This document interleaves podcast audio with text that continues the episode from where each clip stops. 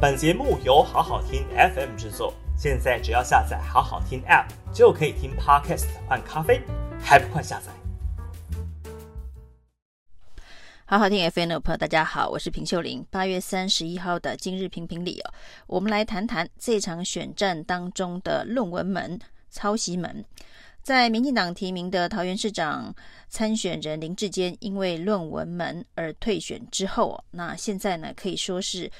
加上郑宝清脱党参选，搞得选情一团乱了。那民进党的支持者对这件事情呢，显然是非常的愤愤不平啊。为什么林志坚必须因为论文门而退选呢？那此时此刻呢，正好媒体爆料，这个张善政，国民党提名的张善政啊。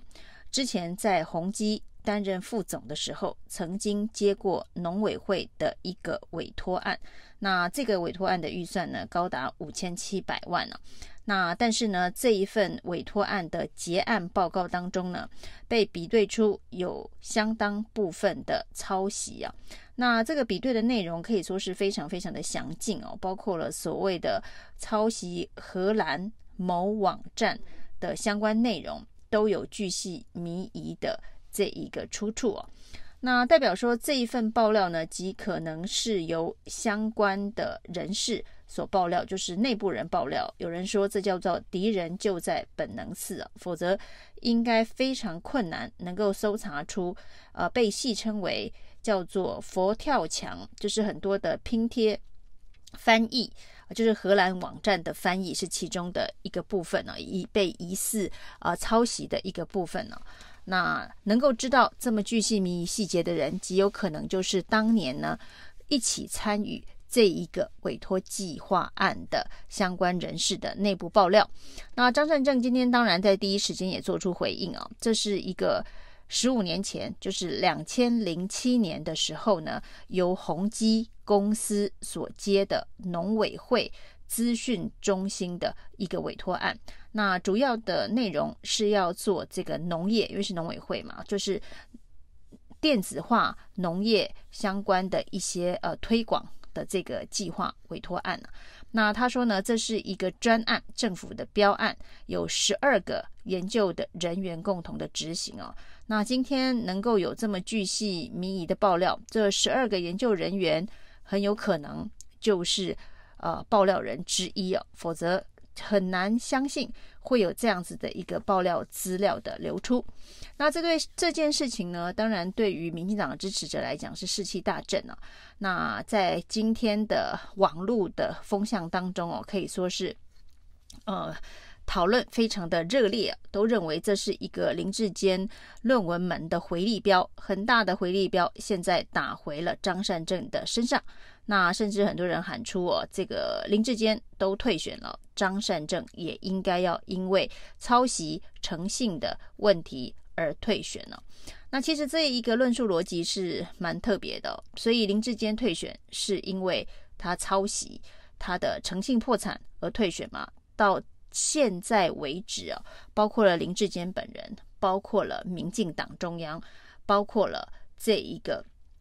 呃，民进党在桃园的竞选团队郑运鹏，以及他的这一个接任者沈慧虹，都不认为林志坚有抄袭、有诚信破产的问题啊。所以这个时候呢，这个逻辑说，因为林志坚退选，张善政就要退选。要不就是认为林志坚其实也是抄袭，不是清白的；要不就是认为其实张善政是清白的。那这个目前为止是没有办法讲清楚、站清白的状态哦。把林志坚比张善政哦，也许在民进党的支持者心中已经承认林志坚就是抄袭。那他的论文接连被台大跟中华大学给撤销，这件事情是符合社会公义的。好，先不管这个政治效应啊，就张善政这件事情的事实面啊，这是两千零七年呃这一个宏基所标下的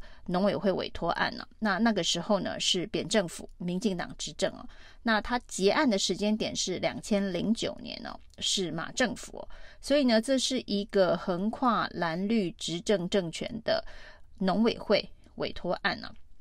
那在绿营执政的时候得标，在蓝营执政的时候结案啊。那绿营执政的最后一个这个农委会的主委应该是苏家全呢、那在这个蓝营执政的时候结案，那个农委会主委很有可能是陈武雄。在详细的这个年份，目前大家还在比对当中哦。那所以呢，整件事情的核心两个主体就是农委会委托给宏基公司啊。那现在呢，这个民进党的支持者呃抨击的是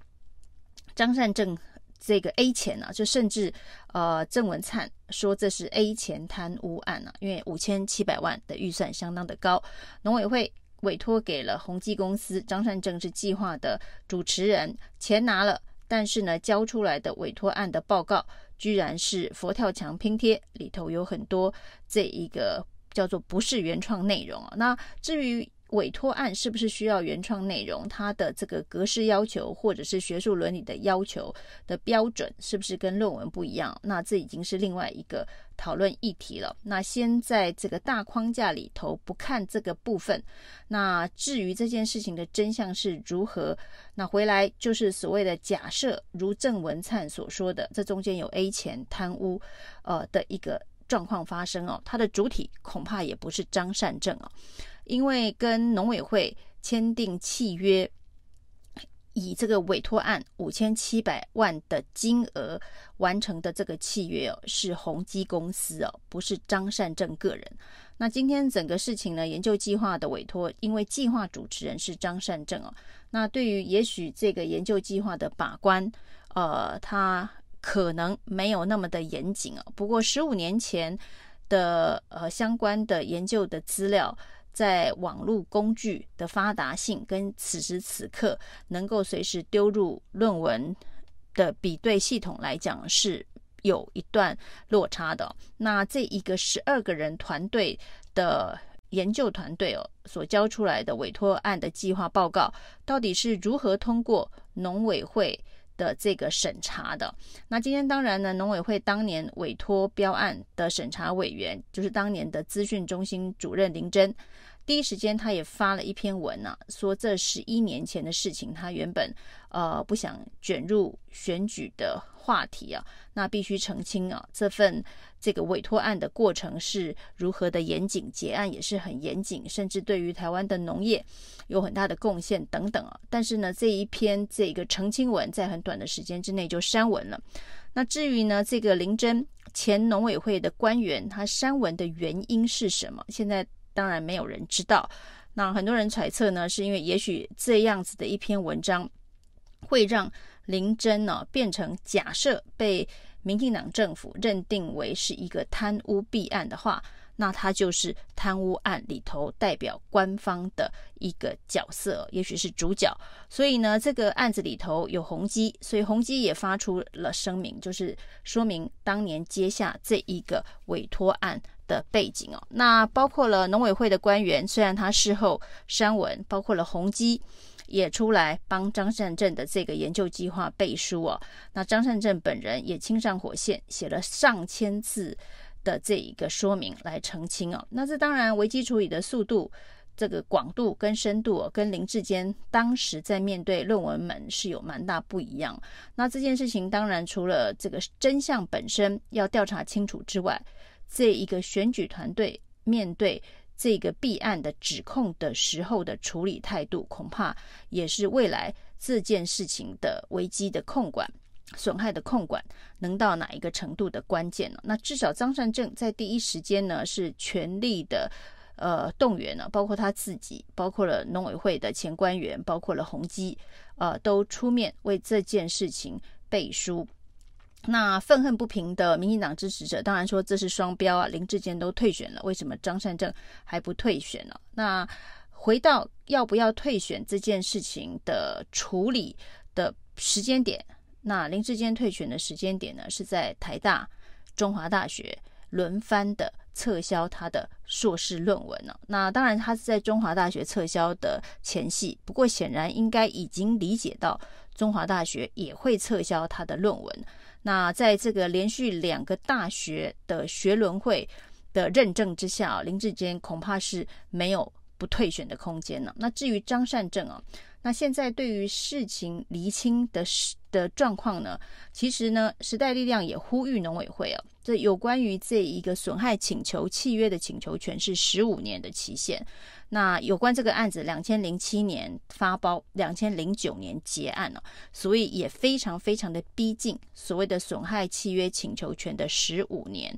的时间，所以要告要赶快告，不然追溯期限是要过去了。但是呢，到现在为止，农委会似乎没有打算要采取司法的行动，这也是蛮令人意外的。农委会对这件事情的说法非常的保守，说呢，这件事情哦，恐怕应该由第三方调查，也就是说，农委会好像不想扛下这一个调查的责任哦，因为他说呢，这个案子的结案如果非常不寻常的话，那需要当时的农委会的资讯主管同意。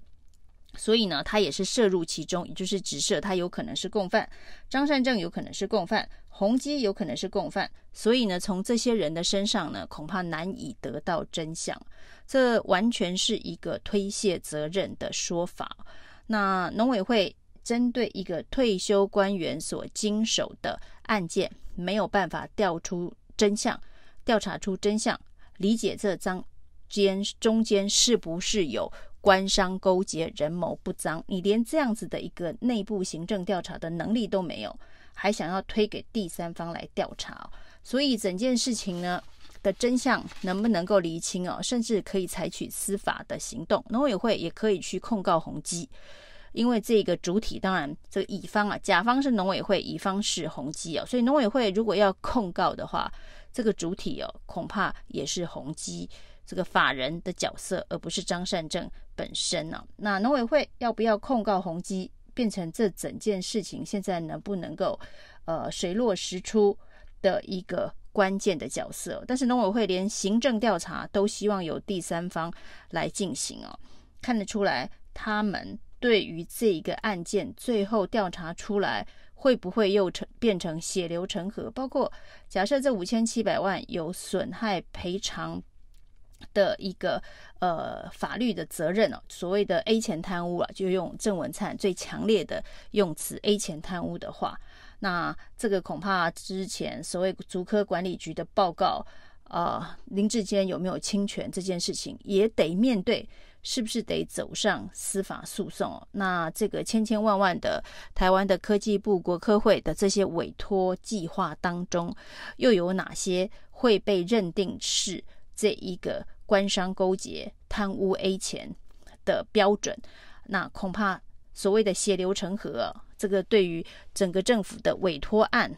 的角色才是血流成河。现在就是不知道农委会到底有没有认真的要处理这件事情，还是这件事情仍然只停留在所谓的选举当中的口水战呢？给一个真相，呃，也就不必愤愤不平的说。全民在搞双标，因为林志坚的事情已经经过了台大跟中华大学的认证啊，至少大家对于这两个学术机构的认证是觉得有公信力的。那张善政的事件要经过谁的认证哦？农委会是最佳的行政调查方，甚至他也可以采取司法诉讼的角色，就看陈吉仲怎么选择了，要不要告宏基啊？以上是今天的评评理，谢谢收听。